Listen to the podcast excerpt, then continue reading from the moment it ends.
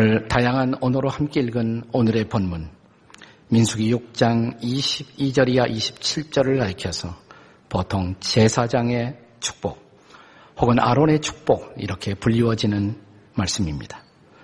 본문은 여호와 하나님께서 지도자 모세에게 주셨던 말씀입니다. 그러나 모세로 하여금 앞으로 이스라엘 공동체를 영적으로 인도해 갈 제사장 그리고 제사장의 후예들에게 그들이 축복할 때마다 이런 축복으로 축복하라고 그렇게 전달해 주신 말씀입니다. 이것은 아론과 그의 아들들, 제사장의 소명을 수행할 사람들의 축복의 메시지로 그들에게 전달되었던 말씀입니다. 구약에서 축복의 권한은 제사장에게만 주어진 아주 특별한 축복이었습니다. 특별한 특권이었습니다. 구약의 성전 예배, 그리고 이스라엘의 회당 예배에서 여러 순서가 있지만 가장 중요한 순서는 바로 어, 축복하는 바로 이 시간이었습니다. 예루살렘 성전에서도 매일 아침 제사가 끝날 때 제사장이 이제 예루살렘 성전의 돌 계단에 서서 성전을 빠져나가는 성도들에게 두 손을 들고 그 백성들을 바로 이 기도문으로 축복한 것입니다. 여기서 바로 오늘 개신교의 축도가 유래한 것입니다. 그런데 예배 드릴 때 보면 이 귀한 축복 기도를 받지 않고 그 전에 꼭 빠져나가는 인간들이 있다는 사실입니다. 나는 그런 인생들을 아직도 잘 이해하지 못하겠습니다. 그런데 신약 시대에 와서는 이 제사장의 개념이 넓혀집니다. 종교개혁 시대 개혁자들이 성경을 읽으면서 발견한 가장 놀라운 진리 가운데 하나는 모든 성도가 제사장이라는 사실이었습니다. 그래서 엄밀하게 말하면 신약 시대에 와서 이 축복의 권한은 모든 성도들에게 나누어지게 된 것입니다. 어떤 분들은 목사님의 축복권 이런 것을 얘기하는데 저는 그것은 신약 성서적으로 맞다고 생각하지 않습니다. 모든 성도들이 누구나에게 축복의 말씀으로 우리의 이웃들을 축복할 수 있는 그런 특권을 우리 모두 누리게 된 것입니다. 다만 예배의 질서를 위해서 주로 예배를 인도하는 목사님들이 예배의 마무리를 축도로 종결하는 것은 아름다운 예배의 습관이라고 생각합니다.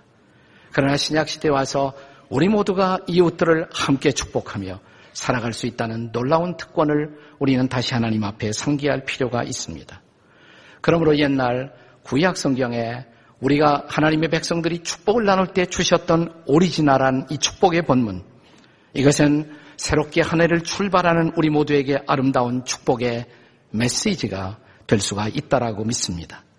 이 기도문은 세 부분으로 형성되어 있고 그 세 부분은 각각 여호와라는 단어로 시작합니다. 예컨대 본문 24절에 여호와는 내게 복을 주시고 25절에도 여호와는 이렇게 시작하고 26절도 여호와는 이게 이 축복의 본문의 세 대목이라고 할 수가 있습니다. 각각 여호와는 이런 말씀으로 시작됩니다.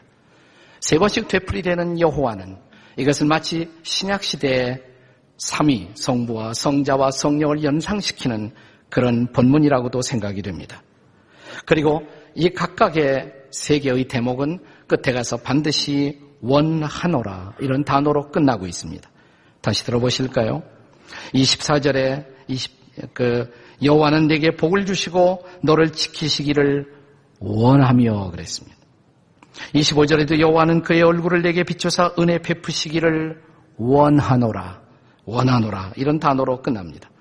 다시 말하면 하나님이 우리를 축복하시기를 소원하신다는 것입니다.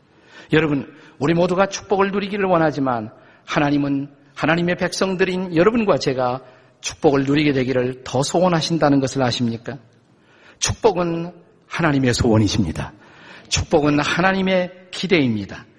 그는 당신의 자녀들, 당신의 백성들이 축복을 누리고 축복을 베푸는 삶을 살아가는 것을 너무너무 소원하십니다.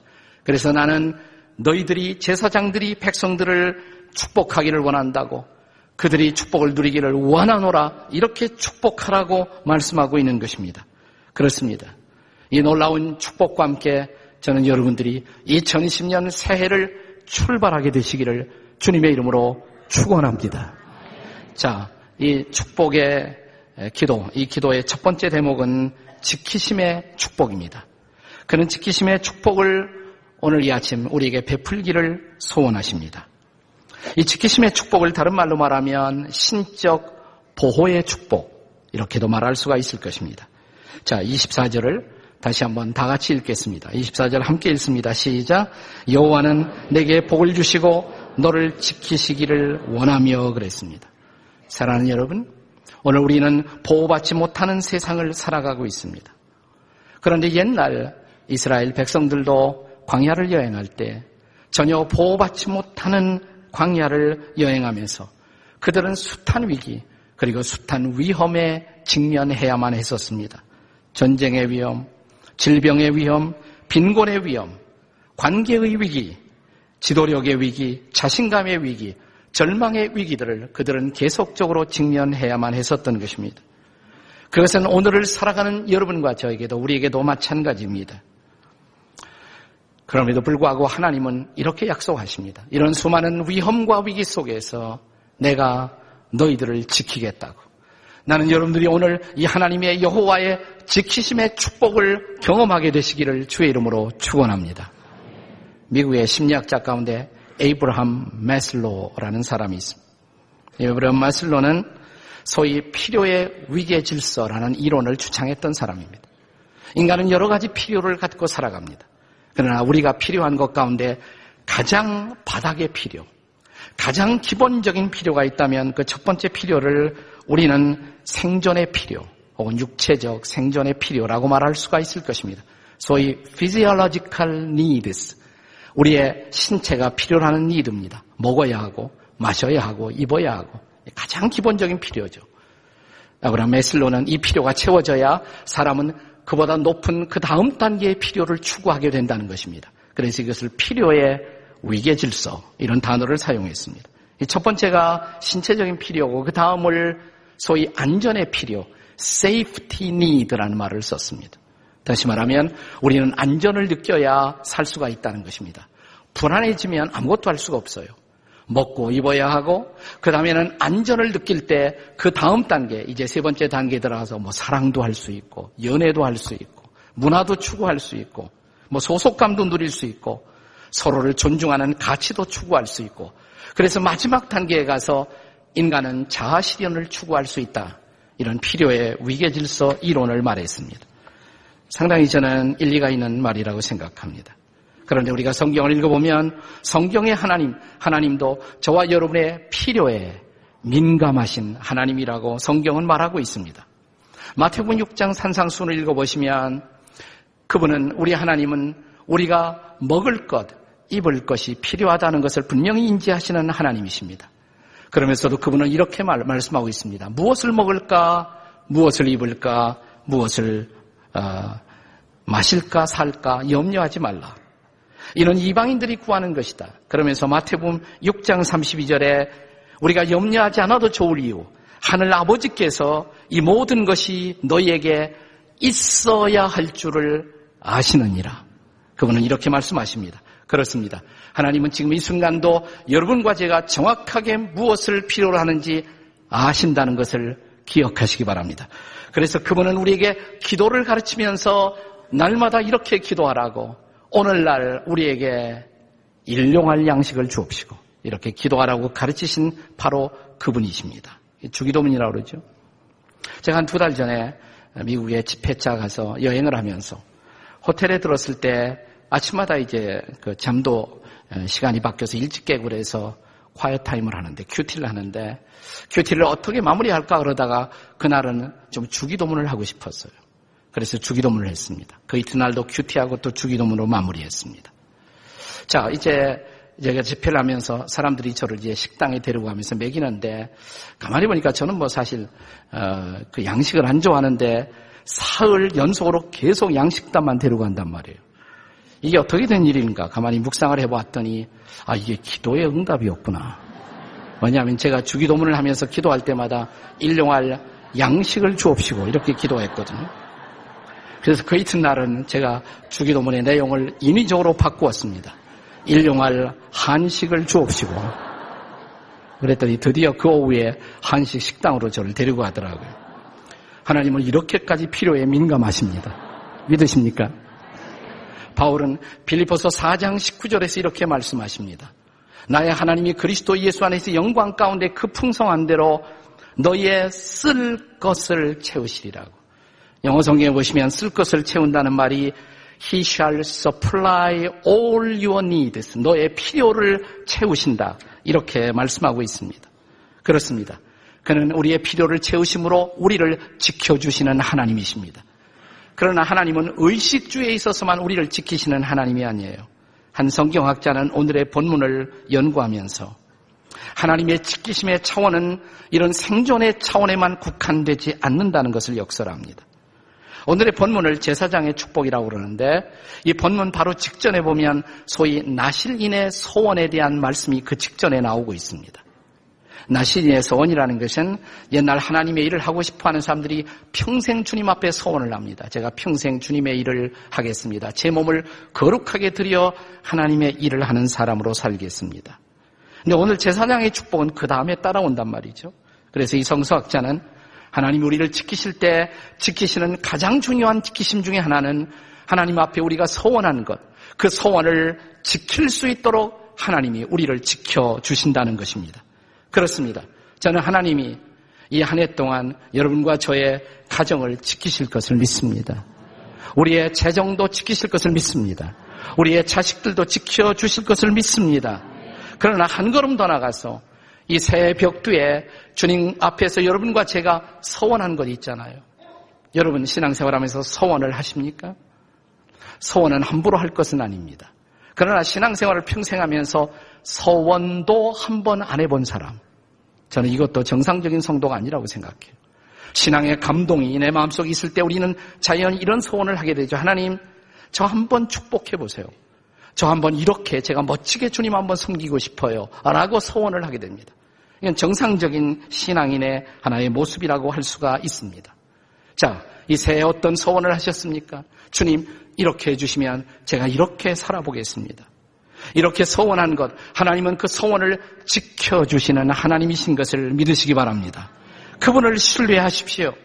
그리고 그분과 함께 새해의 여행을 떠나십시오.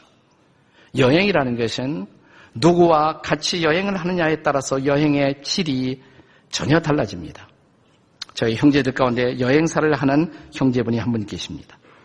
그러면서도 단 한 번도 공짜로 그분 덕분에 여행을 해본 일이 별로 없습니다. 네, 수년 전에 갑자기 티켓을 주면서 가족 여행을 떠나라는 거예요. 태국으로. 이제는 철이 들었구나. 이렇게 생각을 했습니다. 그래서 가족들이 함께 태국 여행을 떠났습니다. 떠나가서 서서히 시간이 경과되면서 안 사실은 그것이 지극히 저가 여행이었다라는 것을 제가 발견해 가기 시작했습니다. 그러면서 여행 내내 계속 문제가 일어나는 거예요. 가는 곳마다 모여서 여행 간 사람들이 서로 싸우더라고요. 예를 들어서 가이드에게 팁을 얼마나 줄 것이냐. 그걸 가지고 회의를 뭐 30분 이상 1시간씩 하면서 싸워대는 거예요. 그리고 어디에 목적지는 갈 것인가 말 것인가 얼마나 싸워대고 가이드는 전혀 리더십을 발휘하지 못하고 저는 결심했습니다. 이런 여행 내가 다시는 하지 않겠다라고 결심했습니다. 그러나 그 형제분의 형님이 되시는 모 목사가 인도하는 성지 순례 여행은 전혀 다르다는 소문이 있습니다. 갔다 오신 분들이 얼마나 기분 좋고 평생에 기억될 만한 여행을 하는지요. 누구와 여행을 같이 하느냐. 이것이 매우 중요한 것입니다. 여러분, 그런데 이 한 해 길을 여행하면서 여러분, 전능하신 하나님, 우리 주님이 직접 우리의 가이드가 되어서 우리의 인생길을 여행해라는 모습을 상상해 보셨습니까? 주님이 가이드가 되어서 인도하시는 여행. 얼마나 멋질까요? 저는 금년 한 해 동안 그 주님과 더불어 주님을 가이드로 삼아 한 해 길을 떠나 보내시기를 여러분 주님의 이름으로 축원합니다. 그분은 이 한 해 길의 여행을 제안하면서 이렇게 말씀하십니다. 나와 함께 가자. 내가 너희들을 지키겠다. 그러므로 염려하지 말라. 그냥 여행을 엔조이 하라고 말씀하십니다. 그분과 더불어 한 해의 여행, 아니 남은 인생의 여행길을 계획해 보시지요. 그는 오늘도 우리에게 이렇게 약속하십니다. 볼지어다 내가 세상 끝날까지 너희와 항상 함께 있으리라. 사랑하는 여러분, 그분과 더불어 그분의 지키심의 축복 안에 한 해의 여행을 떠나시기를 주의 이름으로 축원합니다. 옆에 있는 분들에게 주님이 지키실 것입니다. 한번 해보세요. 시작. 주님이 지키실 것입니다. 그래서 이 축복의 메시지의 첫 번째는 지키심의 축복입니다. 지키심의 축복. 두 번째는 은혜의 축복입니다. 그는 은혜의 축복을 저와 여러분에게 베풀기를 또한 소원하십니다. 25절입니다. 자, 25절 우리 다 같이 읽겠습니다. 시작.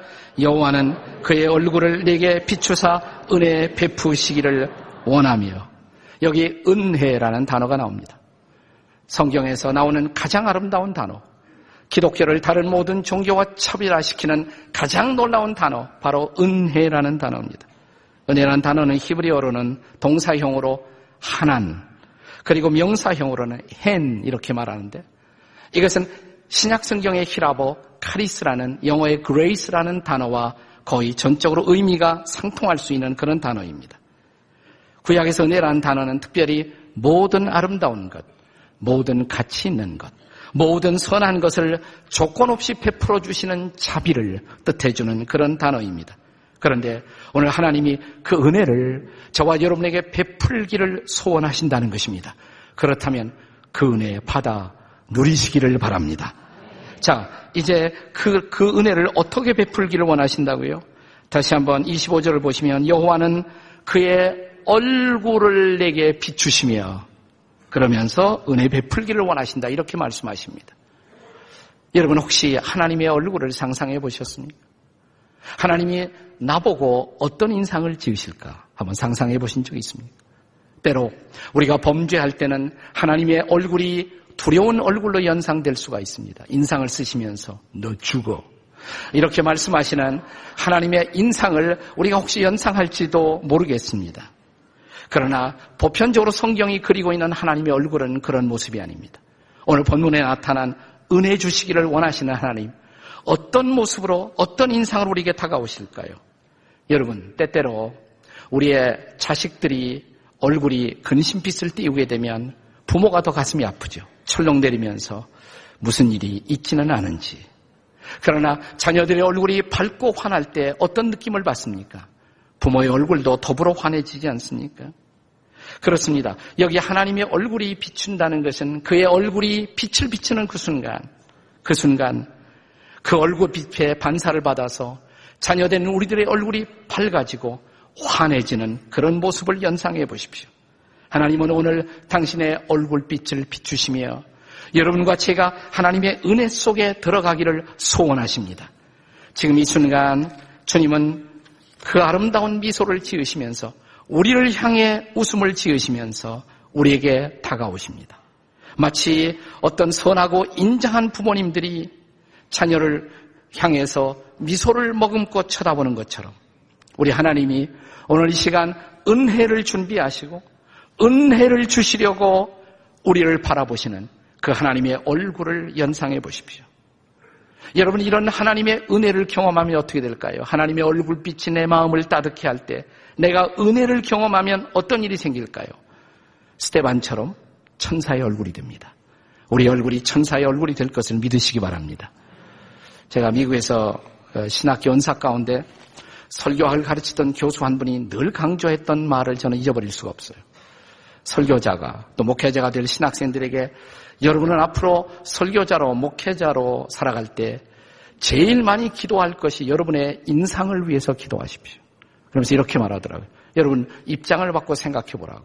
한 교회에 등록을 하게 되면 적어도 어떤 경우에 10년 이상씩 그 목회자, 그 설교자의 얼굴을 밤낮 바라봐야 하는데 그 인상 쓰는 얼굴들을 그 10년 이상 바라보는 성도들의 순교적 고통을 좀 이해해 보라고. 그 말이 참 제 마음속에 깊이 와닿았습니다. 그래서 저는 늘 이제 주일날 같은 때 집에 나오기 전에 한번 거울을 바라보면서 짤막한 기도를 합니다. 하나님, 제 인상이 성도들에게 좀 은혜가 될 수 있도록 도와주십시오. 이것은 저의 기도일 뿐만 아니라 여러분의 기도여야 합니다. 동시에 여러분의 기도일 수가 있어야 합니다. 여러분도 생각해 보세요. 내 배우자, 그 사람이 무슨 죄가 있다고 평생 내 찡그리는 얼굴을 바라보고 나와 더불어 살아야 합니까? 내 자식들이 무슨 죄가 있어서 그 내 얼굴을 바라보면서 평생을 그렇게 고통스럽게 살아야 합니까? 아니, 내 직장에 함께 더불어 일하는 직장의 동료들이 내 인상 쓰는 그 얼굴을 바라보고 하루 종일 지내야 하는 고통을 상상해 보셨습니까? 얼굴을 위해 좀 기도하세요. 옆에 있는 분들에게 제발 얼굴 위에 한번 기도하세요. 다 같이 시작. 얼굴 위에 한번 기도하세요.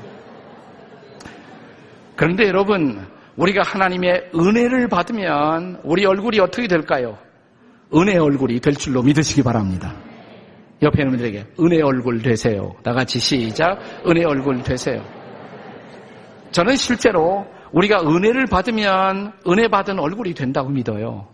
여러분 하나님의 은혜가 임했을 때 기쁨이 충만한데 성령이 내 마음속에 역사하고 있는데 어떻게 그 은혜 받은 얼굴이 감추어질 수가 있습니까? 은혜의 빛이 나타나죠. 네, 은혜 받은 사람들 얼굴 보면 대충 알 수가 있어요. 아, 저분이 은혜 받았구나. 평범한 일상적인 교회를 왔다 갔다 하던 분들이 어느 날 은혜 받으면 제가 딱 보면 벌써 달라져요. 말씀을 듣는 태도도 다르고 얼굴빛이 벌써 달라요. 은혜 받은 얼굴이 달라요. 그렇기 때문에 은혜를 받으셔야 합니다. 이 한 해의 길 은혜 받아 출발하시기를 바랍니다. 제가 몇 주 전에도 그런 말씀을 드렸습니다마는 과거의 교회 역사의 사막 교부 시대에 한 수도사가 이런 기도를 합니다. 하나님 제 마음이 사막과 같습니다. 은혜를 좀 주십시오. 은혜의 피를 내려 주십시오. 그러면 이 사막에 은혜의 강이 흐를 것입니다. 그러면 또한 은혜의 꽃이 이 강가에 피어날 것입니다. 이 한 해 길 정말 하나님의 은혜 받아 은혜의 꽃을 피어내는 그런 한 해 길이 되시기를 주의 이름으로 축원합니다. 은혜의 축복을 받으시기를 바랍니다. 오늘 본문에 나타난 축복의 기도문, 이 기도문의 세 번째 대목은 평강의 축복입니다. 평강의 축복.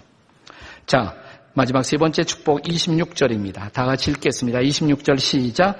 여호와는 그 얼굴을 내게로 향하여 드사 평강 주시기를 원하노라. 여기 평강이라는 어, 번역된 이 낱말의 본래의 단어는 히브리 말로 셜롬입니다. 셜롬. 이 셜롬은 성경에서 학자들이 가장 번역하기 어려운 단어다 이렇게 말합니다. 평강을 영어로는 peace, 우리말로는 평강 이렇게 번역합니다만은 본래 이 샬롬이라는 이 단어는 단순히 마음의 느낌이 편하다 이런 차원의 평화를 뜻하는 말이 아닙니다. 이것은 삶의 모든 영역, 삶의 모든 관계, 삶의 심층 속에 파고드는 하나님의 건강, 하나님의 생명으로 충만한 그런 상태를 셜롬 이렇게 말합니다. 우리의 육체도, 우리의 마음도, 우리 가정도, 우리 사회도, 아니 우리를 둘러싸고 있는 내 모든 인간관계 속에 하나님이 주시는 활력, 하나님이 주시는 기쁨이 넘쳐 흐르고 있는 하나님의 에너지로 채워진 상태, 건강한 상태, 그런 상태를 샬롬 이렇게 말하는 것입니다. 이 샬롬은 삶의 에너지요. 샬롬은 삶의 보람이요. 샬롬은 삶의 의미인 것입니다. 이 샬롬이 없이는 한순간도 우리는 진정한 삶을 살아갈 수가 없습니다. 그래서 인사는 깊은 신학적인 의미를 담는 너무나 심오한 인사인 것입니다. 샬롬. 여러분 이런 마음 속에 모든 바램과 갈망을 담아 옆에 있는 사람에게 가장 진지하게 한번 이렇게 말해 보십시오. 샬롬. 다 같이 시작. 샬롬. 네. 이 샬롬이 구체적으로 상대방에게 임하기를 원할 때 샬롬이라는 단어 다음에 히브리 사람들은 이스라엘 사람들은 단어를 하나 더 붙여요. 샬롬 알레이켐 이렇게 말합니다. 샬롬 알레이켐 다 같이 시작. 샬롬 알레이켐 네.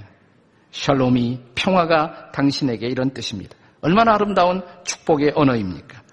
그런데 이를 평화의 축복, 샬롬의 축복을 주시기 위해서 하나님이 어떻게 하신다고 본문을 말씀하십니까? 다시 26절 보시면 여호와는 그 얼굴을 내게로 향하여 트사 얼굴을 트사 평강 주시기를 원하노라 그랬습니다. 자, 그런데 여기 어, 평강 주시기를 원하노라 그러면서 어, 얼굴을 트사라는 단어가 나오는데 얼굴을 트사 이 단어가 창세기 19장 21절에는 흥미있는 다른 단어로 번역되어 있습니다. 창세기 19장 21절은 하나님의 천사가 롯에게 나타납니다. 그리고 롯을 향해서 이렇게 축복하는 장면입니다. 이런 말씀이 있어요.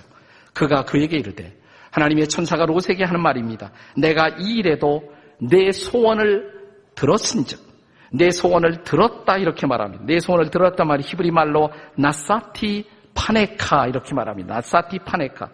근데 내 소원을 들었다는 말을 다른 말로 직역하면 내 얼굴을 들었다 이 말이에요. 얼굴을 들었다. 아니 소원을 들었다는 말이 왜 얼굴을 들었다는 말로 표현되어 있을까요? 이런 광경을 상상해 보시면 돼요. 여러분, 여러분이 어느 날 정말 사랑스러운 자녀를 바라볼 때, 또 자녀가 부모에게 뭐 좀 해달라고 요청할 때, 그 자녀가 너무 사랑스러워서 자녀를 지그시 쳐다보다가 그걸로 되지 않아서 얼굴을 들고 이렇게 쳐다보면서 뭐 줄까 하는 이런 모습. 얼굴을 들어 내 소원을 들었다. 바로 이런 표현이에요. 오늘 본문의 표현이. 얼굴을 들어 우리의 소원을 듣고 평강 주시기를 원하시는 하나님. 그분이 저와 여러분의 하나님인 것을 믿으시기 바랍니다. 오늘 하나님이 얼굴을 들어 여러분과 저를 축복하십니다. 얼굴을 들어 우리의 소원을 듣고자 하십니다. 그렇다면 우리가 이 새해에 하나님의 얼굴을 구함이 마땅하지 않겠습니까? 성경에서 하나님의 얼굴을 구한다, 하나님의 얼굴을 찾는다 이런 말은 종종 하나님의 능력을 구한다는 말과 동의어로 쓰여집니다. 시편 105편 4절을 보겠습니다. 시편 105편 4절을 다 같이 읽겠습니다. 시작. 여호와와 그의 능력을 구할지어다. 그의 얼굴을 항상 구할지어다. 여기 병행옥구라고 그러는데 그 얼굴을 구할지어다. 다른 말로 그의 능력을 구할지어다. 하나님의 얼굴을 구한다는 말은 하나님의 능력을 구한다는 말이에요. 얼굴을 드셨다는 말은 그의 능력을 우리에게 나누어 주시고자 하심입니다. 하나님의 능력이 우리의 축복의 근원이십니다. 하나님의 능력이 우리의 평강의 근원이십니다. 하나님의 능력이 우리의 샬롬의 근원인 것입니다. 나는 여러분들이 새로운 한 해 동안 그래서 무엇보다 하나님의 얼굴을 구하며 하나님의 능력을 구하며 사시기를 바랍니다. 성령의 능력을 구하며 한 해 길을 떠나십시오. 그래야 날마다 평강일 것입니다. 날마다 샬롬일 것입니다. 평강으로 충만한 한 해가 될 것입니다. 그 평강이 너무나 넘쳐 이웃들에게도 평강을 나누어 주시며 사시기를 바랍니다. 그런데 우리가 이런 평강의 축복을 누리는 중요한 하나의 조건이 있어요. 전제 조건이 있어요. 이 축복은 하나의 조건을 전제로 합니다. 제가 일찍이 오늘 이 본문, 즉 제사장의 축복의 본문은 그 앞에 선행하는 나시린의 소원과 관련되어 있다는 말씀을 드린 일이 있습니다. 자, 하나님 앞에 나시린이 소원을 합니다. 주님, 제가 구별된 삶, 깨끗한 삶을 살겠습니다. 그리고 하나님의 일을 해보겠습니다. 그러니까 하나님도 저를 축복해 주세요. 그렇다면 사랑하는 여러분, 우리가 하나님의 축복을 받아 누리기 위한 전제가 뭘까요? 구별된 삶. 주님 앞에 깨끗한 삶을 살기로 작정하는 결단이 우리에게 필요하다는 것입니다. 이 바로 구별된 삶의 서원과 결단이 축복의 전제 조건을 형성한다는 말입니다. 사랑하는 여러분, 하나님이 기뻐하시는 구별된 삶을 살 때 비로소 하나님의 모든 축복이 한 해 동안 유효할 것을 믿으시기 바랍니다. 작년 9월에 우리 교회 교우들을 모시고 우리가 이스라엘 성지 순례를 했어요. 근데 9월이 이스라엘 땅에서는 신년입니다. 9월달이 신년이에요. 네. 우리가 음력 쓰는 것처럼 이스라엘의 독특한 그 칼렌더가 있는데 그들은 9월부터 새해를 출발합니다. 그래서 한참 새해 뭐 음식도 장만하고 새해 인사들을 주고받고 있었어요. 이스라엘 사람들은 새해 인사를 이렇게 주고받습니다. 샤나 토바. 한번 따라서 해보세요. 샤나 토바. 샤나란 말은 이어란 뜻이에요. 이어 해. 토바는 토프 좋다는 뜻이에요. good year. 그러니까 해피 뉴이어하고 똑같은 거예요. 좋은 해가 되십시오. 샤나 토바. 다 같이 샤나 토바. 네, 그들이 이런 인사를 주고받고 특별한 어, 음식도 먹고 있었습니다. 그런데 제가 다시 한번 거기서 인식한 새로운 의미 있는 새해 습관 중에 하나는 히브리 사람들은 새해가 되면 열흘 동안 새해를 맞아서 열흘이 지나가면 대속죄일이 찾아와요. 대속죄일. 그 열흘 동안 뭐를 하느냐? 열흘 동안 참회의 시간을 갖습니다. 그러니까 새해는 그냥 기분 좋은 시간일 뿐만 아니라 진지한 기도의 시간이에요. 열흘 동안 참여하는 시간을 가는 것입니다. 다시 말하면 우리가 온전히 참회하고 우리의 삶을 주님 앞에 드릴 때 비로소 이 한 해 동안 나는 축복받을 자격이 있다. 바로 이런 메시지가 되는 것입니다. 그래서 새 오후, 전통적인 유대인들은, 아, 종교적인 유대인들은 새 오후가 되면, 그러니까 우리말로 말 1월 1일 오후가 되면, 오늘 오후가 되면 시냇가로 가요. 혹은 강가로 갑니다. 갈 때 빵이나 음식 혹은 조약돌 혹은 요즘은 종이 같은 것을 가지고 간다고도 합니다. 이건 뭘 상징하느냐? 빵, 음식 혹은 조약돌은 우리의 죄 덩어리를 상징하는. 죄 덩어리. 그것을 가지고 흐르는 시냇을 강 앞에서 한참 동안 묵상을 합니다. 기도를 합니다. 그 다음에 그 조약돌을 혹은 빵을 물에 던지는 것이에요. 이것은 마치 너의 죄를 깊은 바다에 던지라라는 말씀을 문자 그대로 따르는 일종의 습관이라고 할 수가 있습니다. 그런 형식적인 습관이 뭐가 중요하냐? 아, 이런 것은 토론에 속할 영역의 문제라고 할 수가 있겠습니다만은 메시지가 중요한 것이죠. 그렇게 그들은 진지한 참회를 통해서 새해를 맞이한다는 것입니다. 참회 없이 축복은 없다는 것입니다.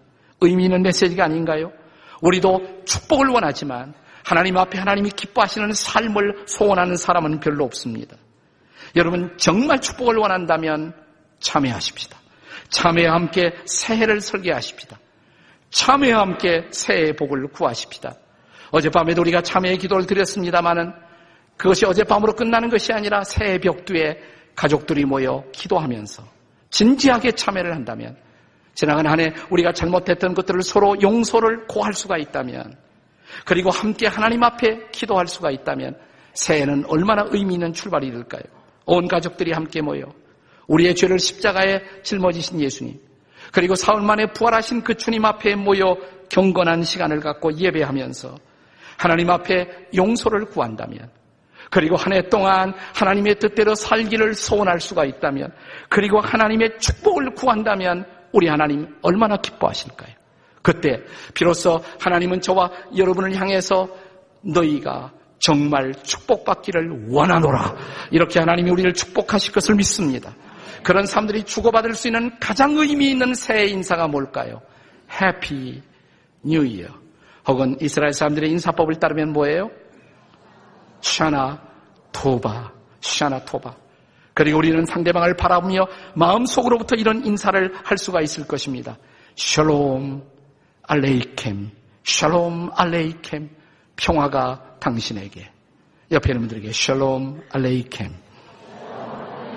앞뒤에 있는 사람에게 샬롬 알레이켐. 이런 하나님의 평화가 넘치는 한 해가 되시기를 주의 이름으로 축원합니다. 기도하시겠습니다. 다 일어나서 함께 같이 기도하시겠습니다. 하나님 아버지, 진정한 참회로, 진정한 회개로, 그리고 진정한 새해의 결심과 함께 한 해 길을 출발하겠습니다. 저를 한번 축복해 주시옵소서. 우리를 한번 축복해 주시옵소서. 우리 가정, 우리 일터를 축복해 주시옵소서. 그러면 멋지게 주님 섬기며 살겠습니다. 우리를 도와 주시옵소서. 예수님의 이름으로 기도합니다. 아멘.